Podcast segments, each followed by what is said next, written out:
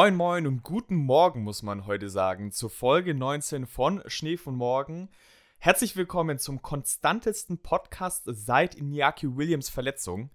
Übrigens ist äh, dieses Intro leider nicht so gut gealtert, denn Iñaki Williams wird trotzdem spielen. Heute bin ich wie immer nicht alleine in diesem Podcast vertreten, denn ich habe noch einen Kompagnon, der mir immer zur Seite steht, wie ein Fels in der Brandung und äh, sein Name ist Sebastian Frost und der darf jetzt einmal kurz Hallo sagen. Aber nur ganz kurz. Hallo Markus, ich wünsche dir einen wundervollen guten Morgen an einem leider nicht so wundervollen Tag. Wir können es schon mal andeuten, wenn ihr im Hintergrund Regengeräusche hört, dann haben wir die leider nicht ganz rausbekommen. Es schüttet wie aus Kübeln an diesem nicht so schönen Samstagmorgen, an dem wir aufnehmen. Und ich, eigentlich finde ich es ein bisschen frech, weil niemand so konstant ist wie in, in Jackie Williams. Deswegen weiß ich nicht, ob wir uns mit dieser Bezeichnung äh, schmücken dürfen. Ja, vielleicht noch ganz kurz für diejenigen, die ihn nicht kennen sollten. Iñaki Williams, Stürmer, mittlerweile damals Außenbahnspieler bei Athletic Bilbao und hat über 600 Spiele. Ist es richtig? Ohne eine Verletzung. So weit ging dann natürlich meine Recherche wieder nicht. Ich habe ein Bild gesehen auf Instagram, dachte mir, oh geil, passt perfekt fürs Intro. Und äh, mehr Gedanken habe ich mir dazu nicht gemacht. Auf jeden Fall hat er eine sehr lange Serie gehabt, ohne jemals verletzt gewesen zu sein, über Jahre hinweg. Und äh, dann kam die Meldung, okay, er hat irgendwas am Bein. Und äh, nachdem ich mir das Intro erstellt habe, kam dann doch die Meldung, oh, er wird doch spielen. Wie auch immer, fit gespritzt, keine Ahnung aber ich war jetzt zu faul, ehrlich gesagt, ein anderes Intro rauszusuchen. Was ich auch mal raussuchen würde, Seppo, ist ein Spitznamen für dich, einen anderen. Ich sag immer am Anfang, ja, der Seppo ist auch da. Ich weiß, so ein bisschen Abwechslung zu bringen. Hattest du jemals einen anderen Spitznamen? Ja, aber ich weiß auch nicht, ob ich, ob ich will, dass wir das großartig ändern. Also, gut, dann lassen wir es. Seppo ist aus, aus Seppi mal entstanden war, glaube ich, so mein erster Spitzname, als ich angefangen habe, Fußball zu spielen in der G-Jugend oder jetzt inzwischen sind es ja die Bambinis. Ähm, die Bambinis, der Seppi bei den Bambinis. Der damalige Trainer Schön. hat mich so genannt und daraus ist dann irgendwann Sebo entstanden. Das gab's und ja, keine Ahnung, da beim Fußball haben mich manche, die halt meinen Vater kennen und mein Vater hatte immer den Spitznamen Frosty und die haben das dann halt, weil die den von der Arbeit kennen, halt übernommen aber das war nur ein paar beim Fußball. Und eigentlich so nennen mich alle immer Sebo. Also. Na gut, aber diese Story lässt uns doch wieder nahbarer wirken. Man ja. erfährt mehr über uns, ist doch, ist doch schön.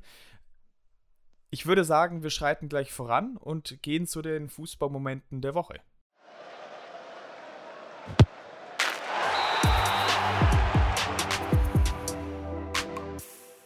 So, wie immer, ich bin ja bekannt dafür, theoretisch tausend Themen, äh, die ich zur Verfügung hätte. Ich muss irgendwann mal eine Strafe einführen, wenn du mehr als ein Thema beim Fußballmoment dabei hast. Ja, es war jetzt der erste Spieltag von der Champions League. Da könnte man viel erzählen, zum Beispiel zu Atleticos Sieg. Da hätte es auch gereicht, wenn man ab der 90. Minute ja äh, zugeschaut hätte. Zur Bundesliga könnte man natürlich auch wie immer was erzählen was mir ganz kurz, das zählt jetzt nicht dazu, was mir aufgefallen ist, mal wieder, es gibt von Kommentatoren oder bei so Spielzusammenfassungen, Bundesliga oder generell, so Sachen, die dann zu einem bestimmten Zeitpunkt ausgeschlachtet werden oder die immer wieder kommen, was super, also ich finde es super nervig. Beispiele dafür zum Beispiel, als Haaland letzte Saison bei Dortmund verletzt war, haben sie in jedes Spiel auf der Tribüne gezeigt und bei manchen Spielzusammenfassungen war es wirklich so krass, den hat man achtmal gesehen. Es war einfach nur nervig. Oder dass es wieder heißt, Neuer hat eine Weltklasse-Parade gemacht. Dieses Wort wird bei ihm so inflationär verwendet, auch wenn er angeschossen wird. Ist generell bei Torhütern manchmal so, aber bei Neuer fällt mir das immer sehr extrem auf. Und wie ich drauf gekommen bin, ist, Pavard hat irgendwie aus der zweiten Reihe geschossen beim, beim letzten Bundesligaspieltag. Und es wird immer erzählt von dieser Weltmeisterschaft, wo er den Ball damals Volley ja so reingeschweißt hat aus der Luft. Volley war es nicht, aber aus der Luft hat er geschossen. So, so Dropkick-mäßig war es. Genau. Und jedes Mal, wenn er aus der zweiten Reihe schießt, wird diese Szene wieder hergenommen Fand ich super nervig und so bin ich auf den, auf den Punkt gekommen. Bestimmt kennt ihr da auch irgendwelche Momente, die könnt ihr uns dann schreiben. Seppo, kennst, fällt dir spontan auch irgendwas ein, so, so ein Ding, was in Zusammenfassungen immer wieder kommt?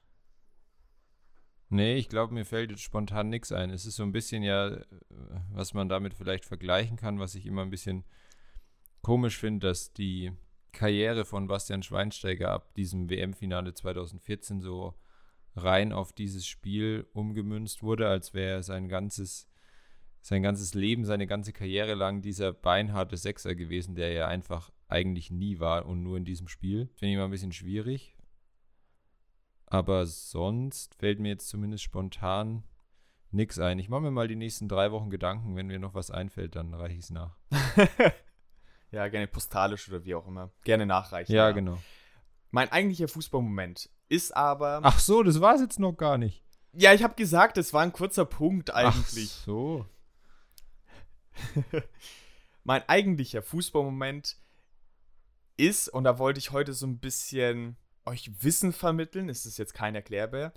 Ich möchte heute über die Sterne auf Fußballwappen reden, wenn das so richtig ist, die dann von der Liga vergeben werden. Denn da gibt es durchaus mehr Regeln, die man gar nicht weiß, auch international gesehen. Ich weiß nicht, wie du damit vertraut bist. Also international weiß ich es nicht. Ich weiß nur so ein bisschen, wie es national funktioniert.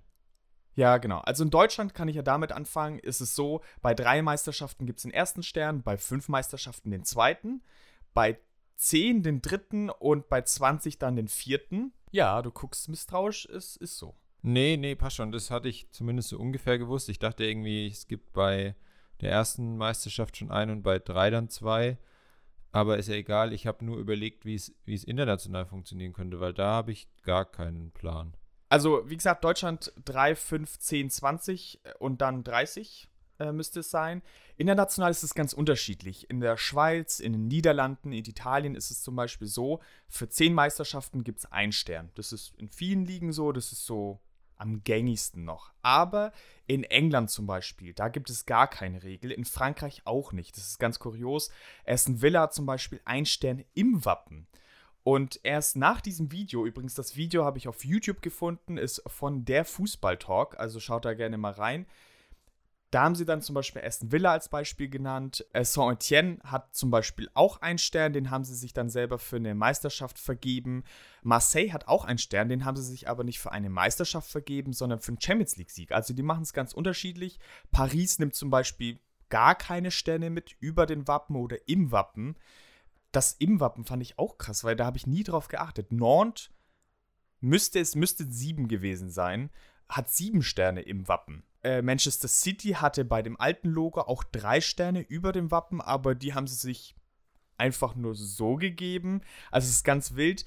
In Spanien wiederum ist es nochmal anders, da sind gar keine Sterne erlaubt. Wäre wahrscheinlich bei Real Madrid und Barcelona auch so ein bisschen schwierig, weil dann das ganze Trikot voll wäre. Ausgangslage in dem Video war aber letztendlich, dass in der Türkei oder auch generell in mehreren Ligen entbrennen dann Streitereien wer wie viele Sterne hat und wer wie viele Meisterschaften hat. Äh, ganz speziell geht es da gerade um Fenerbahce in der Türkei, denn die haben aktuell drei Sterne, Galatasaray vier. Und da ist ja immer so ein bisschen so eine Definitionssache, okay, ab wann beginnt man zu rechnen? Sie hatten davor so ein mehr oder weniger zwei Ligasystem, wo man zwei Meisterschaften im Jahr hatte, die aber nicht komplett national waren. Und äh, daraus würden sich dann noch mehr Meisterschaften von Fenerbahce ergeben, womit sie fünf Sterne hätten. Zum einen ist es gerade, klar, Istanbuler Rivalität, geht es um Reputation zwischen den verfeindeten Vereinen, aber es geht auch um Geld, denn jeder Verein, der eine Meisterschaft hat oder je mehr Meisterschaften man hat, desto mehr Geld kriegt man dann auch von der Liga. Zum Beispiel hat ja Bursaspor vor ja, circa zehn Jahren waren sie Überraschungsmeister in der Türkei, mittlerweile in der dritten Liga. Trotzdem kriegen sie denselben Bonus von der Liga wie die anderen Meisterschaftsmannschaften auch. Nur die dann eben potenziell höher, weil sie dann eben mehr Meisterschaften haben. Und es ist dann immer interessant zu sehen, finde ich, wie diese Sterne gehandhabt werden, weil ich habe mir das als kleiner Junge auch immer überlegt, okay, wie funktioniert das eigentlich? Hier so ein kleiner Ausriss eben von dem Video und das soll es jetzt auch gewesen sein äh, von mir, bevor ich viel zu lang rede. Ja, voll interessant. Wusste ich so gar nicht. Also, so wie es in anderen Ländern läuft. Ich finde jetzt keine Ahnung, ob man unbedingt das hinterfragen muss, wenn Mannschaften im Wappen Sterne haben, weil ich finde, das kann man schon ganz gut unterscheiden, wenn man sich jetzt das in Deutschland mal anschaut, wie die Sterne da auf dem Trikot aussehen. Ist es schon ein Unterschied, wie jetzt zum Beispiel bei Aston Villa oder auch wie es bei dem alten und wie ich finde auch deutlich schöneren Logo von Manchester City war. Die sind da ja viel mehr eingearbeitet und Teil von diesem gesamten Logo-Bild, sage ich jetzt mal. Aber ja, ganz interessant auch, wie das so in anderen, anderen Ligen abläuft. Und ich glaube, ich weiß nicht, ob das da auch vorkam, ob du das sagen kannst, aber ich glaube, dass das ja auch in Deutschland erst so ja, so Anfang der 2000er dann angefangen hat, dass die auch zumindest auf den Trikots waren, weil ich kann mich an keine Bayern-Trikots davor erinnern. Das müsste tatsächlich erst so ab, ich glaube, das erste Bayern-Wappen, an das ich mich erinnern kann, mit den Sternen müsste so Saison 2006. Nee, 4, 5 auf jeden Fall. Nee, 4, 5. Entweder 4, 5 oder 5, 6. Eins von beiden. Ja, so mit Zeitraum irgendwie. Was mich aber wundern würde, weil in der Türkei wurde es ab dem Jahr 2000 eingeführt. Kann natürlich dann sein, dass sie früher dran waren als die Bundesliga, aber keine Ahnung.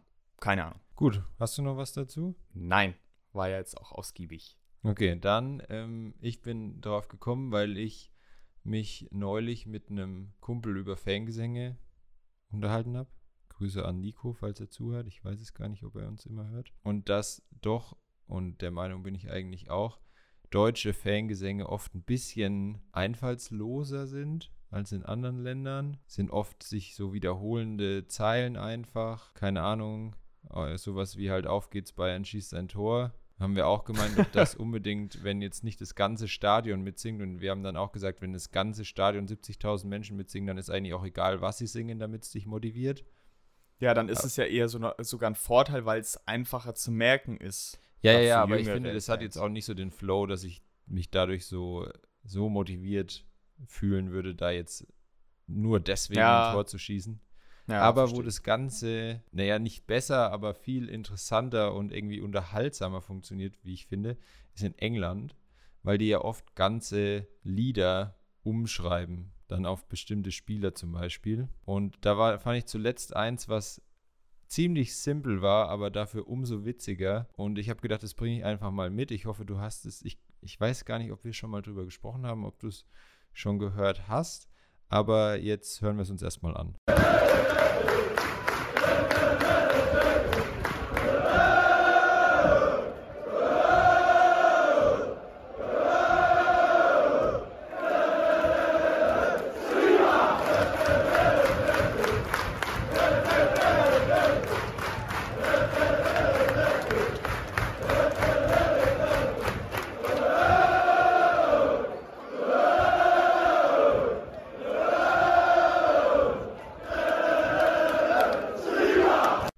Hast du es gekannt?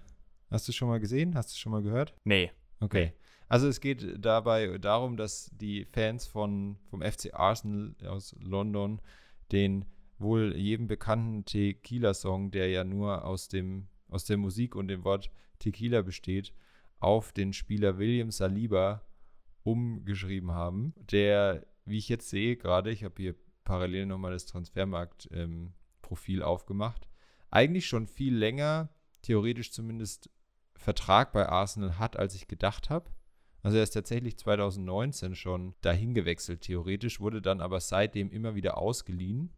Ja, Marseille und.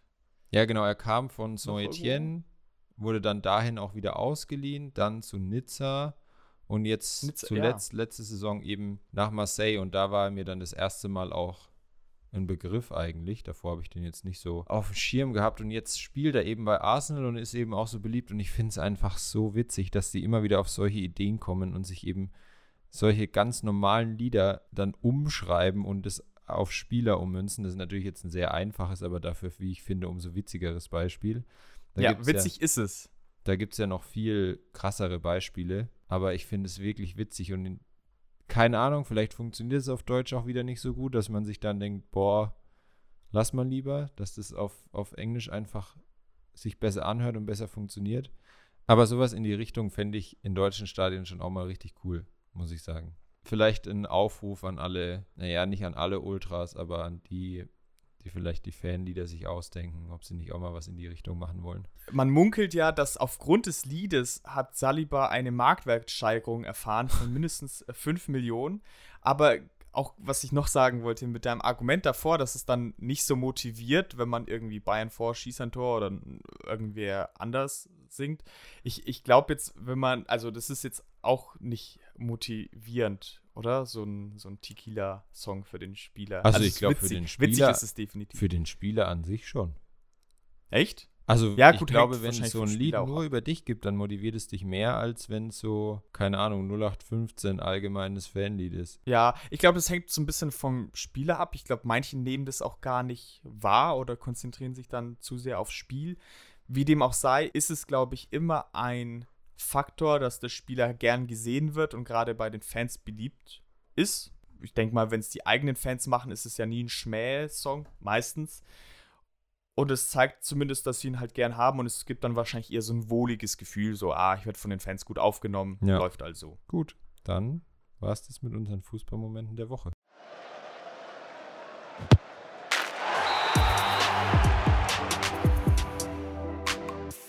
Wir haben es ja in unserer letzten Folge, wo wir über die Fritz-Walter-MedaillengewinnerInnen gesprochen haben, ja schon leicht angekündigt. Da waren wir uns noch ein bisschen unsicher, aber wir haben jetzt gedacht, wir können es nicht so anteasern und dann nicht machen.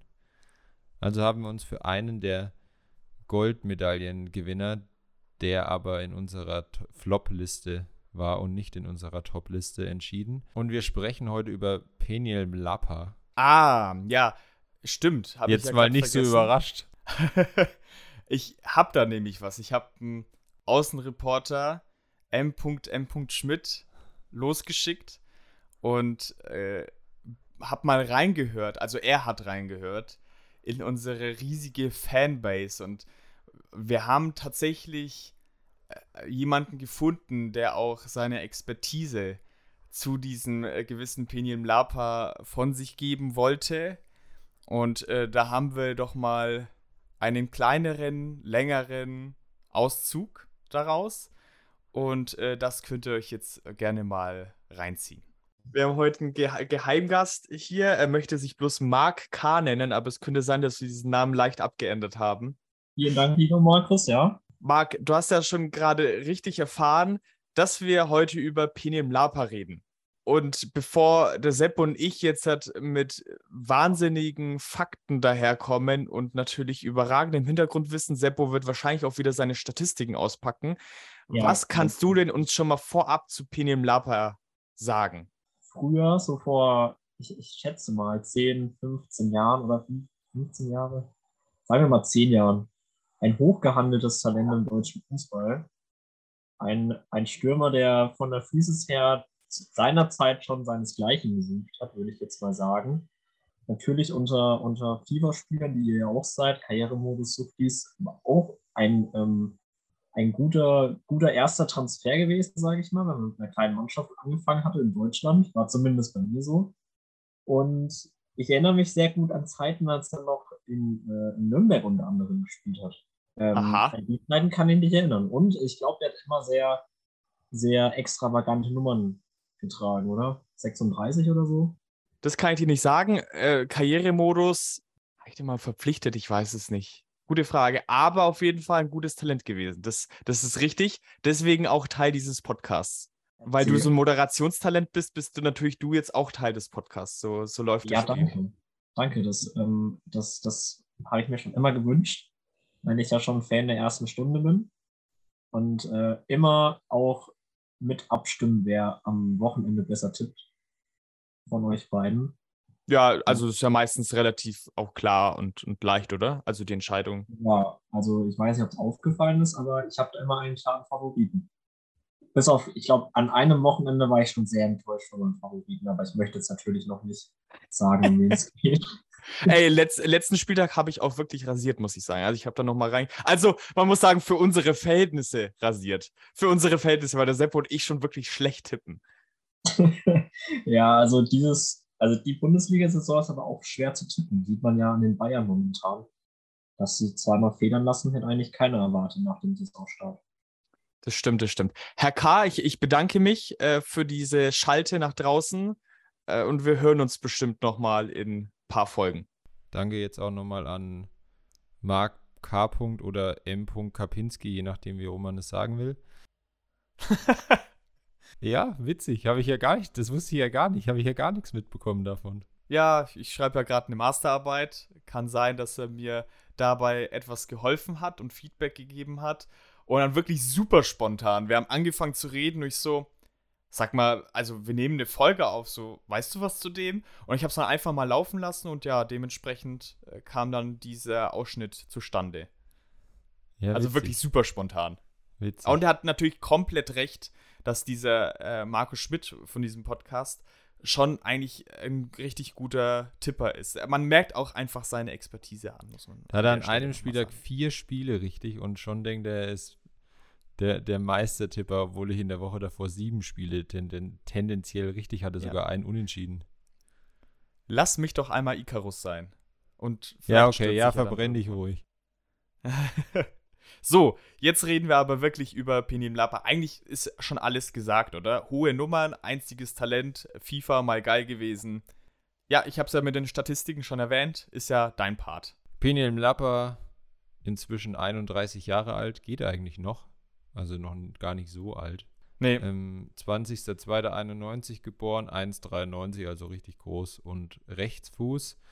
Hat viele Stationen hinter sich. Das sind, glaube ich, nicht die meisten, die wir so hatten, aber schon einiges. Hat, alles hat mal angefangen beim äh, TSV 1860 München. Hat da in fast allen Jugendmannschaften gespielt und ist dann ganz schön rumgekommen. Also zum Beispiel Hoffenheim war dabei, Gladbach, dann wie Marc ja schon erwähnt hat, Nürnberg, Bochum, Dresden, Venlo in, in Holland und jetzt zuletzt äh, Kalba in den Vereinigten Arabischen Emiraten. Er kommt damit auf eine Zahl, also sein erstes Profispiel müsste er gemacht haben 2009, wenn ich hier Transfermarkt glauben darf. Also das heißt, er ist jetzt seit guten 13 Jahren Profi, hat in den 13 Jahren 358 Profispiele gemacht und in denen 97 Tore erzielt, was jetzt natürlich für einen Stürmer kein so guter Wert ist. Also es geht noch, aber jetzt als solide würde ich es noch nicht bezeichnen. Da müssten schon über 100 Tore sein und er hat in 79 Bundesligaspielen zum Beispiel nur 8 Tore gemacht und in 130 Zweitligaspielen nur 26 Tore. Also die Statistik mit den, mit den Toren am Ende wird jetzt, da kommen wir später auch nochmal drauf zu sprechen, geschönt durch die, die letzte Station, gerade jetzt in den, in den Vereinigten Arabischen Emiraten. Und ganz kurz noch, dann, dann kannst du mal mit der normalen Karriere weitermachen wollte ich auch noch kurz über seine Nationalmannschaftskarriere sprechen.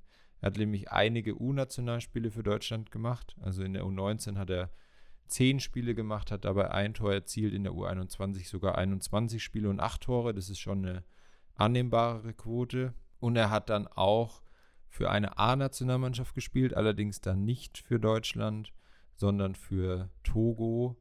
Und da hat er zehn Spiele gemacht, aber kein Tor erzielt. Ja, sein Debüt hatten wir gerade bei dir, hat er tatsächlich 2009 ah ja, ich sehe es auch gerade, dass wir es in den Notizen hatten und ich hätte es eigentlich nicht so sagen müssen. Ja, war tatsächlich 2009.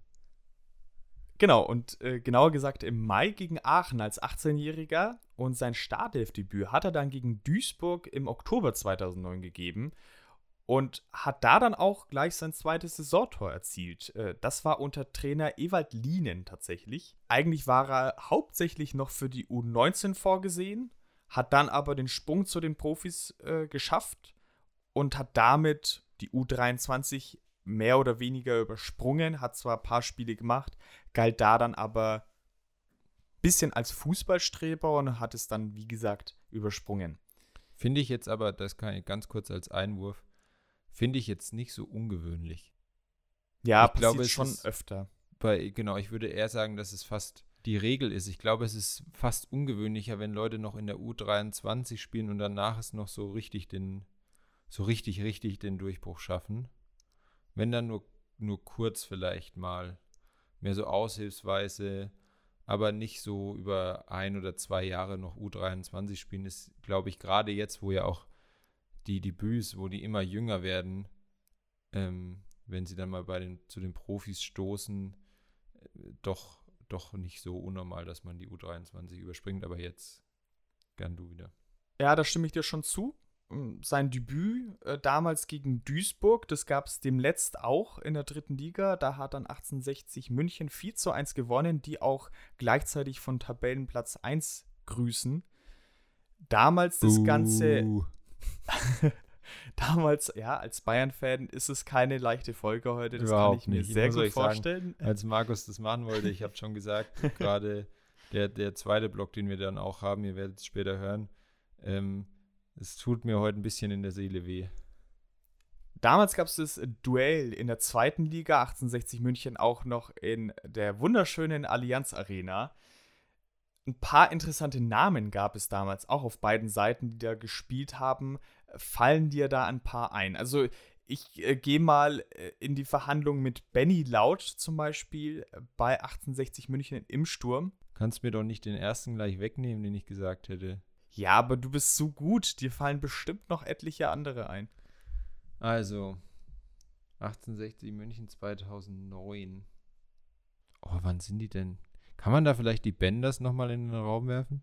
Also ich kann jetzt nur von der Startaufstellung von der Bank ausgehen und da sind keine Benders dabei. Okay, dann waren die da schon weg. Ähm, äh, hier der, der griechische Außenverteidiger Olebas, war der dann noch dabei? Richtig. Witzigerweise schreibt man den manchmal mit CH Ja. Und manchmal nur mit H und dann war es irgendwie das B auch. Komischer Name. ähm, vielleicht im Tor ein ganz junger Stefan Ortega. Leider nicht. Ja. Als Ersatzkeeper ist ein gewisser Philipp Schauner Ah, äh, okay. angegeben. Den kennt Stimmt. man ja auch. Oh, auf Duisburger Seite vielleicht Ivica Grilic. Absolut richtig. Ja, da- einen haben wir doch, ja. Ein Hm. bekannter, äh, sehr bekannter ehemaliger Bayern-Torwart äh, bei Duisburg noch. Eigentlich eine Legende, die, die mir jetzt auch nicht eingefallen wäre, aber als Innenverteidiger auf Duisburger Seite. Ja, da ke- kennt man schon, gerade auf der Bank bei Ehemaliger Duisburg. Bayern-Torwart. Ja.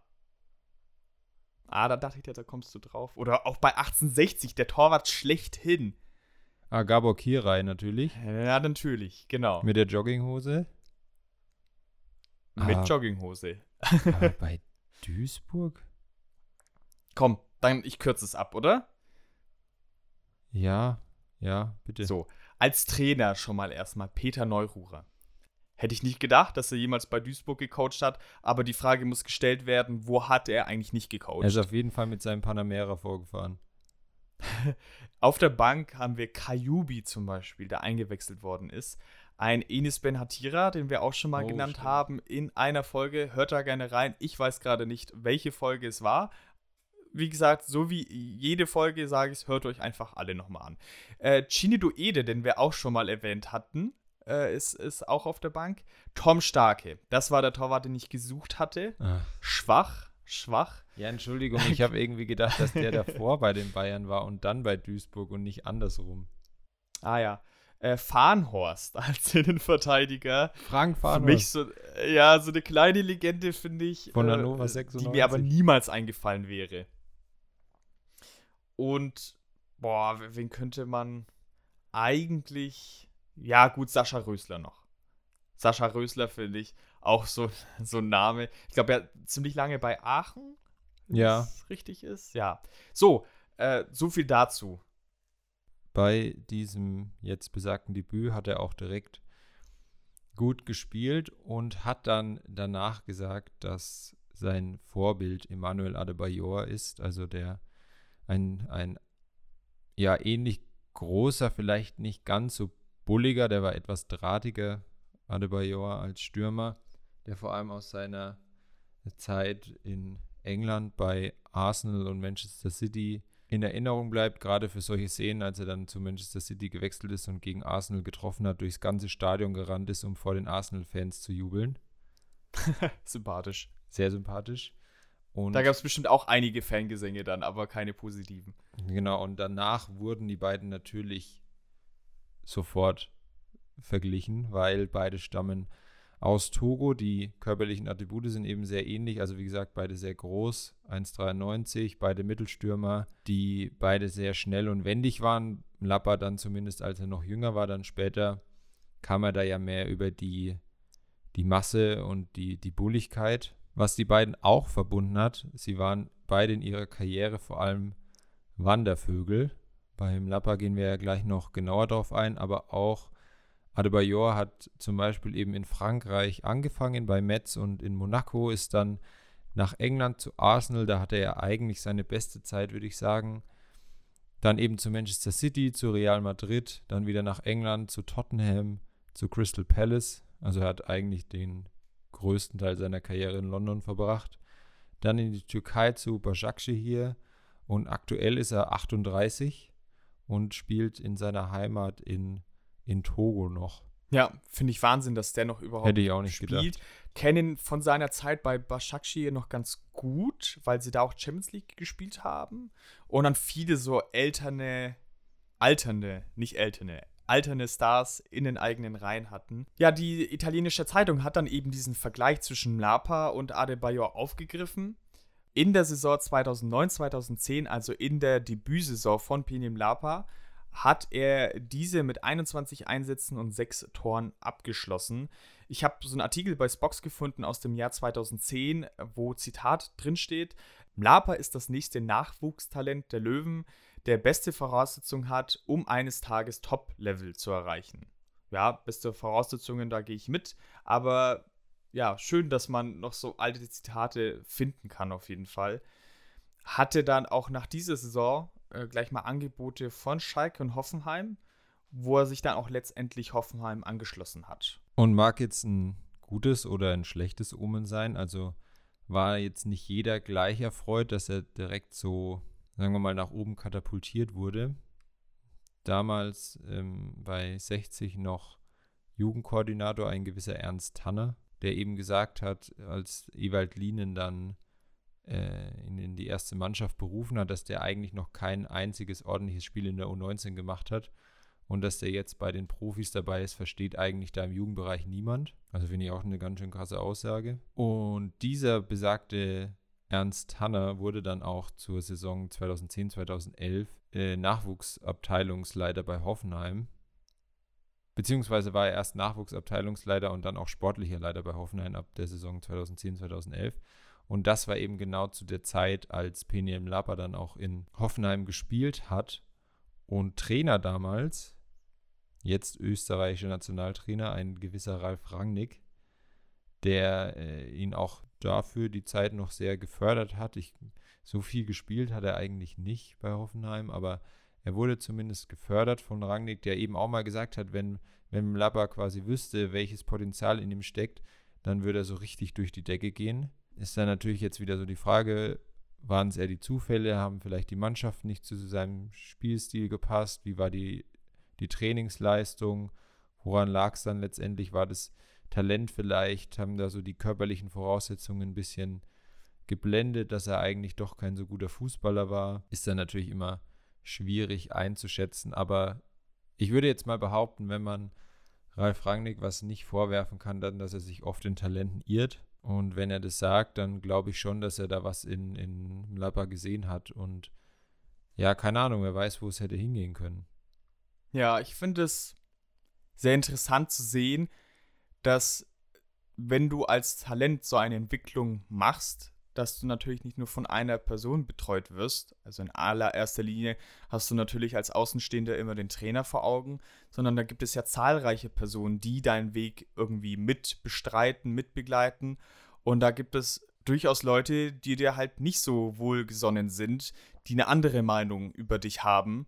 Und wie krass das vielleicht auseinandergehen kann, sieht man eben an dem Beispiel Mlapa, wo man auf der einen Seite Linien hat, auf der anderen Seite Tanner und klar, es ist, kann auch positiv ausgelegt werden, indem man sagt, okay, man versucht ihn ein bisschen auf dem Boden zu halten. So wie man die Aussagen jetzt liest und wenn man denen Glauben schenken möchte, hat er eher wenig von ihm gehalten. Und wenn dann Tana in Hoffenheim ist, wo dann Lapa auch hingewechselt ist, ist es nicht unbedingt ein gutes Omen. Aber ist bestimmt bei weitem nicht der einzige Grund letztendlich, warum die Karriere dann nicht so verlaufen ist, wie sie verlaufen ist. Ein weiterer Grund ist auf jeden Fall, dass er in fünf Jahren bei Gladbach und Hoffenheim äh, ganze drei Tore beisteuern konnte, drei dann noch bei seiner Leihe in Nürnberg.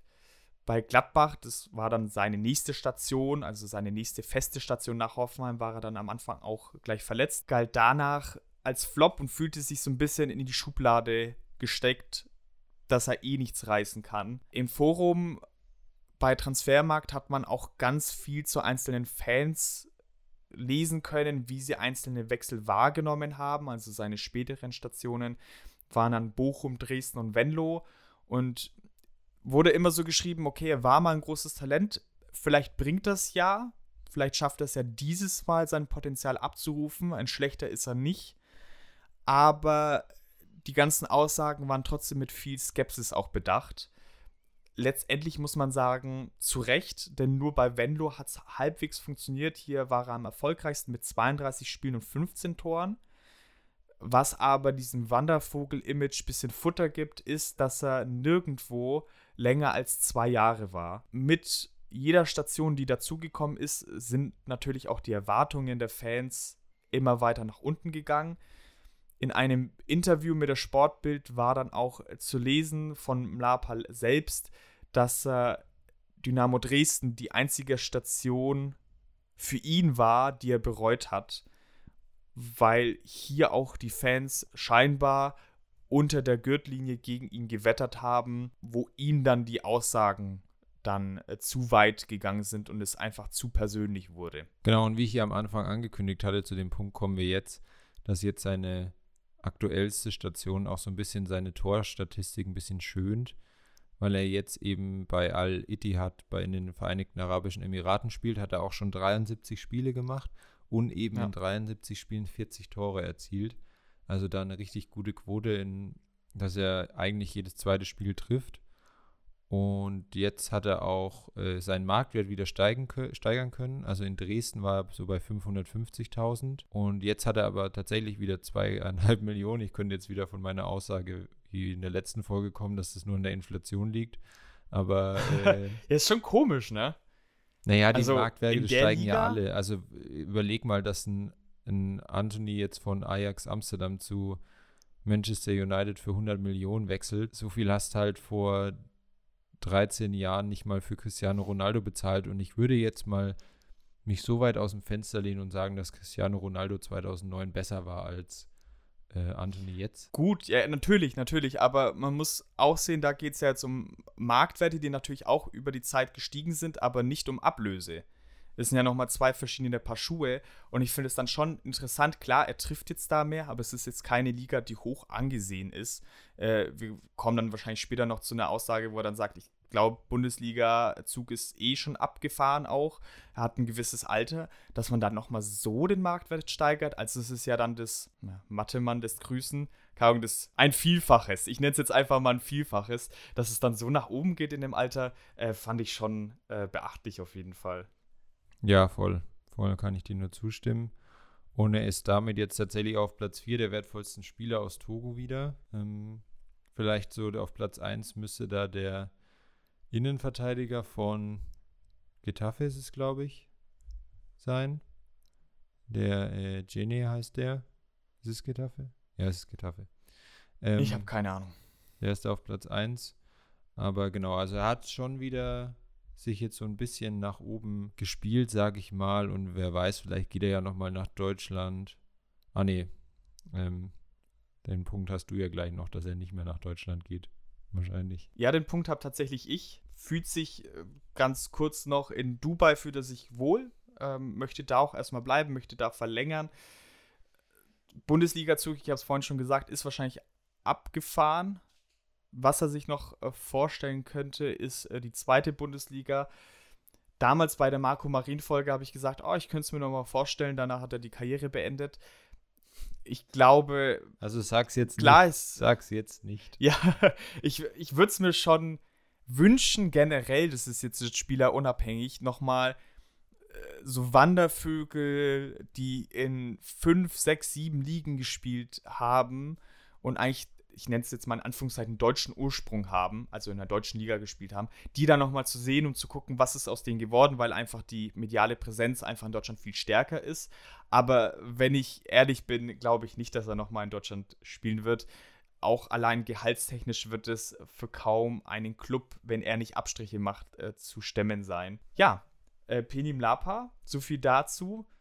Wieder eine Mischung Verletzungen, vielleicht schlechte Entscheidungen, was den Verein betrifft. Also ich finde gerade, wenn man dann eine gute Saison in Holland hat, wo es ganz gut läuft, wechselt man halt nicht gleich wieder den Verein, wenn man es dann noch vielleicht ganz ernst mit seiner Karriere meint und nicht gerade dann nicht die Vereinigten Arabischen Emirate, ist halt natürlich karrieretechnisch, klar, das wird oftmals als Grund angeführt, Fußballerkarriere geht nicht so lang, man schaut da so ein bisschen auf sich, kann man auf der einen Seite verstehen, wenn man auf der anderen Seite die Gehälter generell sieht, kann man es vielleicht nicht so verstehen. Gab ja eine ähnliche Thematik äh, auch in der Transferphase bei Modest. Da spielt dann natürlich noch so ein bisschen der Faktor Champions League mit rein, wo man es dem Modest eher abkauft. Aber letztendlich, wie immer, bleibt festzuhalten, es hat nicht funktioniert bei Penim Lapa. Was aber ganz gut funktioniert, ist die Jugendarbeit bei 1860 München, oder? Oh, tolle Überleitung. Ah ja, ich würde gerne noch einen Punkt anknüpfen. Ich möchte dir die Überleitung nicht ganz wegnehmen, aber ich möchte noch ein was sagen. ähm, ich glaube, also gerade diese letzten Aussagen, ähm, dass er sich da eben jetzt in den, in den Vereinigten Arabischen Emiraten ähm, wohlfühlt und da irgendwie dann auch die späten Trainingszeiten ihm vielleicht entgegenkommen. Also vielleicht sind es dann ja solche kleinen Punkte, dass er einfach so wie das in, in Europa ja anders funktioniert, dass die Trainingszeiten da anders sind. Vielleicht hätte er in Europa auch besser funktioniert, wenn die immer abends trainiert hätten. Weiß man ja nicht. Vielleicht liegt ihm das einfach besser. Also ich finde, da sieht man mal, was das für Kleinigkeiten sein können auf diesem diesem Profiniveau, was dann entscheidet, ob man eben ein ewiges Talent bleibt und irgendwie floppt oder ob man halt dann, dann die, die, ja, die Erwartungen auch irgendwo erfüllen kann. Aber das nur noch am Rand und ähm, wie gesagt, ich möchte deine Überleitung nicht wegnehmen. Weil, und ich glaube, das wird jetzt der schwierigste Teil, ich habe deswegen auch versucht, ja noch ein paar kritische Sachen mit reinzunehmen, die mal nicht so gut funktioniert haben und so. ähm, weil positiv über 1860 München sprechen, das ist schon, also gerade so ein paar Leute, die uns ja immer hören, die auch Bayern-Fans sind, ihr mögt es mir verzeihen. Ich habe wirklich versucht, es so schlecht wie möglich zu machen. Ähm, aber ich konnte mich gegen Markus dann nicht wehren, dass wir dieses Thema nicht nehmen. Also ich wurde quasi gezwungen. Er hat ja, aber Sachen es bietet sich an. Äh, ein Talente-Podcast, ne? eine Mannschaft, die viele Talente herausgebracht hat. Äh, der Markus hat halt einfach Markus hatte einfach Sachen gegen mich in der Hand, ähm, die er sonst veröffentlichen würde. Und da, da, konnte ich mich einfach nicht dagegen wehren. Ja, ähm, ich fange mal an, dann ist es auch schneller vorbei. Ähm, die habe mal so eine kleine Auswahl an aktiven Spielern, die eben in der Jugend von 1860 angefangen haben. Die sind jetzt mal so nach, nach Marktwert quasi sortiert. Wir haben da zum Beispiel Kevin Volland, jetzt bei Monaco, Julian Weigel, Florian Neuhaus von Gladbach, Felix Udukai von äh, hier Augsburg, Philipp Max von Eindhoven, Marius Wolf bei Dortmund, der übrigens, kleiner Fun Fact, aus demselben Landkreis kommt wie ich. Also ich habe in der Jugend, so F-Jugend, auch schon mal gegen den gespielt. Ah ja. Ja. Hat er damals schon sein Tattoo auf dem Oberschenkel gehabt als Zwölfjähriger? Äh, das war noch jünger, das war so F-Jugend, also es war eher so mit, mit acht. Also ich glaube nicht. Selbe Frage dann aber? Ah, nicht, okay. Ja, ich glaube schade. nicht. Ist mir zumindest nicht Wie in Erinnerung ich, geblieben. Ich, ist ein geiler Kicker, aber ja. Ach ja, ich weiß nicht. Ich bin jetzt kein so großer Fan. So. Ja, 60 und Dortmund aber auch als Stationen für dich. Das ja, ist ganz, schon mal ganz sehr schwierig. äh, Josip Stanisic, der ja zum Glück den Absprung dann zum besseren Münchner Verein geschafft hat. Äh, Alexander Hack von Mainz und Florian Niederlechner von äh, auch Augsburg. Also schon einige Namen dabei. Und ich habe dann auch nochmal so All-Time ein bisschen was rausgesucht. Da eben ganz bekannt die Bender-Zwillinge, Benny Lau, Daniel Bayer, Julian Baumgartlinger, den man ja auch aus der Bundesliga kennt, der jetzt auch in Augsburg spielt, oder? Ja, richtig. Christian Tresch, Timo Gebhardt. Timo Gebhardt für mich eigentlich so ein bisschen die größte Legende hier auf der Liste. Äh, Andreas Görlitz, der auch den Absprung irgendwann zum besseren Münchner Verein geschafft Ja, hat. und da elendlich versauert ist. Das stimmt, Bayern. aber alle, man muss auch da dazu sagen, das sind nicht nur die Bayern schuld, dass er es da nicht geschafft hat, sondern der war auch einfach immer verletzt. Der hatte auch einfach ultra viel Pech. Ähm, Savio Enzereco, über den wir ja auch schon mal in diesem Podcast gesprochen haben, Auch da gerne nochmal reinhören. genau, und eben den, der Außenverteidiger, der griechische Olebas, über den wir auch schon kurz gesprochen haben. Und jetzt äh, muss ja eben ähm, da ein bisschen kritisch sein. Wenn man die sich jetzt so anschaut, und das sind wirklich, ich bin da bei Transfermarkt, glaube ich, 15 Seiten an Talenten, die mal in irgendeiner Jugendmannschaft bei 60 gespielt haben, durchgegangen. Das sind wirklich alles solide bis gute Bundesligaspieler. Vielleicht die Bender-Zwillinge und, und Kevin Volland noch so einen Ticken drüber. Schon bessere Bundesligaspieler. Aber man hat keine absoluten Welt- oder auch internationalen Stars dabei. Was ja, und die werden ja oft für ihre Jugendarbeit ähm, belächelt, bei den Bayern schon anders aussieht. Also wenn man sich da anschaut, so ein Philipp Lahm, Bastian Schweinsteiger, Thomas Müller, David Alaba, jetzt, äh, ob man Musiala dazu zählen will oder nicht, kann man jetzt drüber streiten, aber die anderen vier auf jeden Fall. Und die wurden schon absolute Weltstars. Also Ja, stimmt. Kenne ich mich jetzt zu wenig aus. Ich, prinzipiell gebe ich dir recht, aber Bayern spielt natürlich rein finanziell auch, was die Jugendarbeit äh, angeht, in einer ganz anderen Liga, hast ja ganz andere Voraussetzungen. Äh, allein schon die Talente herzubekommen, das Netzwerk wird ja bei Bayern, ich weiß es wie gesagt nicht sicher, aber ein ganz anderes sein. Aber letztendlich, wenn man es ganz nüchtern betrachtet, hast du natürlich recht, ja. Den Man- Punkt lasse ich dir jetzt mal. Man kann aber auch sagen, ähm, dass ihnen gerade zwei Weltstars nur knapp durch die Lappen gegangen sind.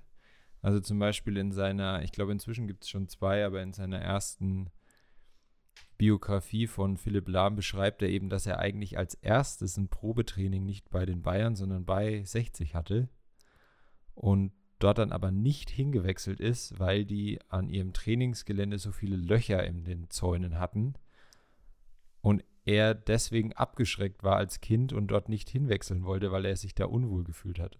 Das klingt irgendwie wie eine Urban Legend. Also, Nein, das hat er ja selber beschrieben. ja, aber wa warum achte, also ganz als Kind, ich finde das, ist also klar jetzt, ob man da unbedingt drauf achtet, aber ich glaube als Kind, wenn einem da sowas einfach auffällt und man sich deswegen unwohl fühlt, ist es schon was, was irgendwie eine größere Rolle spielt als dann als Erwachsener. Ja, sicherlich, sicherlich, sicherlich. Ja, gut, Philipp Lahm. Ja, und eben. Ich meine, die Löcher waren vielleicht äh, so groß, dass er vielleicht hätte durchschlüpfen können mit seiner Größe. Wahrscheinlich. Und dann war er eben deswegen abgeschreckt. Und, und äh, ich hoffe, ich nehme dir den jetzt nicht weg, aber es passt gerade ganz gut dazu. Auch Franz Beckenbauer stand, bevor er dann zu den Bayern gegangen ist in den 60ern, tatsächlich auch mal vor einem Wechsel zu 60, der dann auch nicht zustande kam. Also da ähm, war es zweimal knapp, aber dann sind sie auf die, ich weiß gar nicht, ob es die andere Seite ist, aber quasi ähm, metaphorisch auf die, die gute Seite der Isar gewechselt. Was meine Theorie von vorhin so ein bisschen unterfüttert, ist, dass ein Abstieg immer Ressourcen kostet. 60 war dann lange Zeit in der zweiten Liga, 2017 sind sie dann auch in die dritte Liga abgestiegen, äh, dann später sogar in die Regionalliga auch noch. Und sowas geht immer mit äh, ja, fehlenden Ressourcen dann einher, die man woanders dann natürlich benötigt. In den Nullerjahren hatten sie unglaublich viele Talente. Danach ist es natürlich ein bisschen alles abgeklungen. Ähm, die A-Jugend hat zum Beispiel fünf Jahre gebraucht, um wieder in die Bundesliga aufzusteigen, aber mittlerweile spielen alle Jugendmannschaften von 1860 München in den jeweils höchsten Ligen. Und insgesamt eine vielleicht noch nette Statistik hinterher äh, beträgt die Durchlassquote äh, im Profibereich 2% bei 1860 München. Kann man als sehr gut bezeichnen. Ich habe da aber ehrlich gesagt keine Vergleichswerte, weil das auch ein inhaltlicher Punkt vom Seppo ist. Ja, ich habe das eben in einem Interview gelesen und natürlich hört sich jetzt 2% nicht besonders hoch an, aber wenn man das jetzt mal so hochrechnet, zwei von 100 Spielern, wie viele Kinder, Jugendliche Fußball spielen und dann eben ja auch in einem Verein, die haben ja dann auch nicht immer nur eine Mannschaft ähm, pro, pro ja, Jahrgangsstufe, nenne ich es jetzt mal, ist es schon ziemlich gut. Also das sind andere Vereine, da ist es deutlich, deutlich niedriger.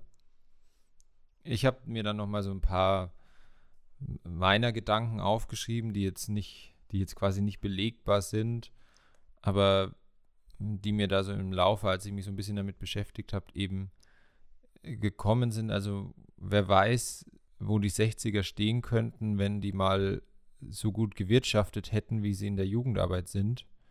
Das natürlich sind zwei Felder, die man jetzt nicht vergleichen kann, weil komplett unterschiedlich, aber ja, wer weiß. Vielleicht würden die jetzt dann immer noch solide Bundesliga spielen, vielleicht sogar mehr, keine Ahnung. Natürlich war es danach aber auch absolut richtig, dass als sie zum Beispiel aus der Bundesliga abgestiegen sind, Anfang der 2000er, sich dann eben so und da kamen ja die, die, die Großzahl der Talente, die wir vorhin aufgezählt haben, kamen ja dann erst nach dem Bundesliga-Abstieg.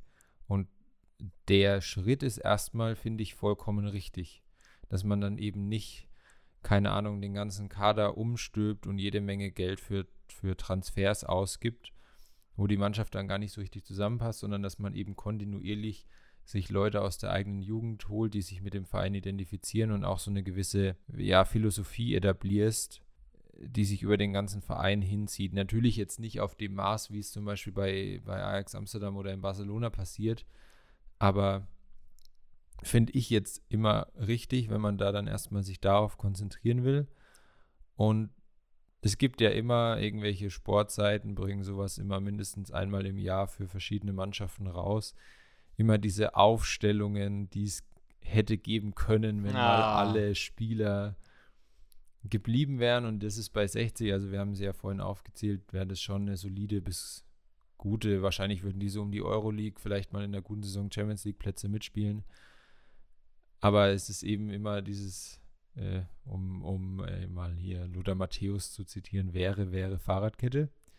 Ähm, ist es ja, es ist schon sehr viel mit Konjunktiv. Äh, Kriegst ja auch Geld für die Spieler etc. Genau, es ja. ist einfach, das kann man ja nie, das geht ja nie auf. Das könntest du ja bei jeder Mannschaft, das kann sie, machen sie auch in Dortmund regelmäßig, das machen sie auch bei den Bayern mal. Es ist ja ganz, es gibt, kann sie bei jeder Mannschaft machen. Was ich wiederum krass fand, also nach diesem, dann ja nicht nur, nicht nur ähm, der Abstieg 2017, das war schon ein bisschen eher, als sie eben also in finanzieller Not waren und dann den, äh, diesen Investor hatten, um den es ja auch immer wieder Kapriolen gab, dass da es Streitigkeiten im Verein gab mit ähm, Hassan Ismail, heißt er, jetzt ist mir wieder eingefallen, ähm, dass das auch junge Spieler nicht mehr abgeschreckt hat, weil 60 hatte das ja schon über die ganze Zeit immer die gute Jugendarbeit und ich kann mir schon vorstellen, dass man sich auch äh, gerade in der Zeit jetzt so als Jugendspieler, der irgendwie schon ganz talentiert ist und die haben ja dann auch, ob das jetzt gut ist oder nicht, immer früher Berater und wenn die sich da Gedanken machen und dann sowas ist, muss man sich dann schon fragen, will ich jetzt zu dem Verein, wo, wo der so oft in den Medien ist, gerade wegen solchen Geschichten. Deswegen, ja, müssen die ja schon, die Trainer und die Verantwortlichen in Jugendarbeit wirklich einen sehr guten Job machen, wenn die immer noch Talente eben ranziehen. Aber, und das ist mein letzter Gedanke, den ich in dieser Folge äußern will, ähm, die Bayern sind trotzdem besser. Ah oh ja, ein super Abschlussgedanke, finde ich. Das ist mal richtig, dass du dir richtig viel Mühe gemacht ja, hast. Ja, finde ich auch. finde ich auch. Ich fand auch, Nein, es war so mein ähm, Ergebnis am Ende, auf das ich mich einigen konnte mit mir selbst. Ähm, deswegen wollte ich das auf jeden Fall auch noch mit euch teilen. ganz trocken, ganz trocken. Naja, nüchtern betrachtet hast du natürlich recht. Ja, ich finde letztendlich trotzdem einer der besten Talentschmieden in Deutschland. Boah, müsste man wahrscheinlich noch mal so ein bisschen tiefer gehen. Stuttgart wäre sicherlich auch dabei. Leverkusen und Köln, die sich regelmäßig die Talente selbst immer wegnehmen auch. Ja, Gladbach, ja. Dortmund schon auch. Ja, ich glaube, das ist eine Diskussion, die wir heute sowieso nicht zu Ende führen können und die eh mehr Zeit beanspruchen würde. Da bräuchte man noch mal eine extra Folge. Deswegen würde ich sagen, beenden wir das Ganze hier ähm, Penim Lapa und äh, 1860 als Talentschmiede heute als Thema. Ich hoffe, ihr habt so sehr genossen, wie ich, nicht wie wir, weil, äh, ja, schwieriges Thema, ne? Ja, es tat weh, aber musste ich durch. Die Augen bluten, naja, die Ohren bluten so ein bisschen. Oder was Und der- blutet? Ja, bei den Herz? Bayern-Fans, die sich's hören, anhören müssen, die Ohren und bei mir der Mund. So, ja, machen wir es so rum, ja. Oh, das Wie immer. ganz schön martialisch an. Das war vielleicht ein bisschen übertrieben. Ja, diese Folge wird dann USK 18 sein oder FSK, USK, was es da alles gibt. Letztendlich, vielleicht schneiden wir es auch raus. Keine Ahnung. Vielleicht lässt der Seppo drin, wie es ihm gefällt. Möchte ich hier nochmal sagen, zum Abschluss. Liked uns, folgt uns auf Instagram. Wir machen super schöne Sachen da. Vielleicht muss man das auch am Anfang der Folge mal sagen. Ähm, liebe Grüße gehen raus, auch an meinen Freund äh, Philipp Witzgal. Äh, ihr könnt da gerne mal auf YouTube nach Highlights Philipp Witzgal googeln und ihr findet da garantiert nichts. diesen, diesen Diss mal, der ist mir letztens eingefallen. Ich dachte, ich baue den mal ein. Der war Ja. ziemlich gut. ähm, äh, folgt uns auf Instagram, wahrscheinlich haben wir jetzt einen Follower weniger. ähm, hört euch gerne nochmal alte, passende Folgen an. Ich glaube, wir haben äh, Content au masse, wo man sich die Zeit damit totschlagen kann und viele coole Infos über den Podcast erhält. Wenn ihr irgendwie auch Freunde habt, Komma, ich will das jetzt nicht als Hauptsatz äh, stehen lassen, die auch Fußball begeistert sind und die sich ab und zu mal einen Podcast reinziehen, sagt Bescheid, hey, da gibt es noch einen coolen Podcast, der nennt sich Schnee von morgen mit zwei sehr sympathischen und wenn ihr uns jetzt gerade sehen könntet, äh, wirklich auch mit Adonis-Körpern versehenen jetzt äh, Podcast-Moderatoren, dann äh, tut das gerne und wir möchten uns verabschieden und wir hören uns wieder in drei bis vier Wochen. Ich fand es auch sehr cool, dass wir eine Sommerpause gemacht haben und es danach in den Urlaub gehen, denn der Seppo wird jetzt erstmal im Urlaub sein. Ja, aber es hat ja keinen Einfluss auf die Folgen. Nein, wir nehmen äh, in so großen Abständen auf, das hat keinen Einfluss. Aber äh, Seppo gönnt sich jetzt erstmal eine Auszeit nach der Folge, aber es ist auch, also ich kann es wirklich verstehen. Ich finde auch gut, dass du am Anfang gesagt hast, dass wir ähm, der konstanteste Podcast seit Iñaki Williams sind und dann sagst, dass wir in so großen Abständen aufnehmen, dass ich ruhig mal dazwischen in Urlaub gehen kann. Ja, ja, aber Konstanz ist ja Konstanz. Wenn das eine drei-Wochen-Konstanz ist, Ja, ist es ja trotzdem, ich weiß schon. äh, ne? ne? Da hat mal Mathemann gewirkt bei mir. Vorhin äh, mit dem 500.000 auf zweieinhalb Millionen. Üben wir nochmal. Wir belassen es einfach beim Vielfachen und wir belassen es jetzt auch mit dieser Folge. Seppo, vielen, vielen herzlichen Dank. Ich wünsche dir einen wunderschönen Urlaub. Ähm, oder soll ich Seppi sagen oder Frosty? Ich weiß es jetzt nicht. Aber ich belasse es mal beim Seppo. Ja, ist mir auch lieber, muss ich sagen.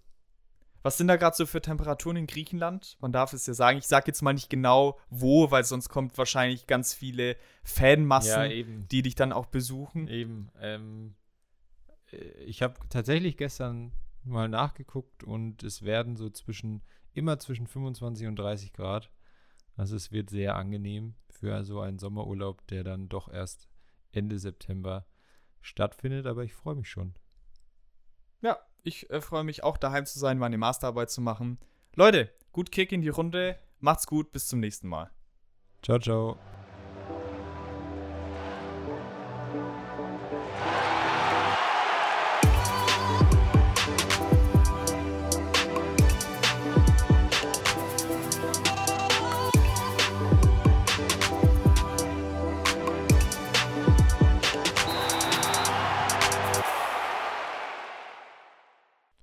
Sind die denn? Kann man da vielleicht die Benders nochmal in den Raum werfen? Waren die da schon weg? ehrlich, ich habe einen Screenshot gemacht. Aber ich finde den Screenshot nicht mehr. habe ich den. Habe ich den in Drive reingeladen? Nicht mehr. Gut. Überspringen wir es einfach. Benny Laut, vielleicht ich sagte da noch einen Spieler und dann wird das auch nicht zu lang werden lassen.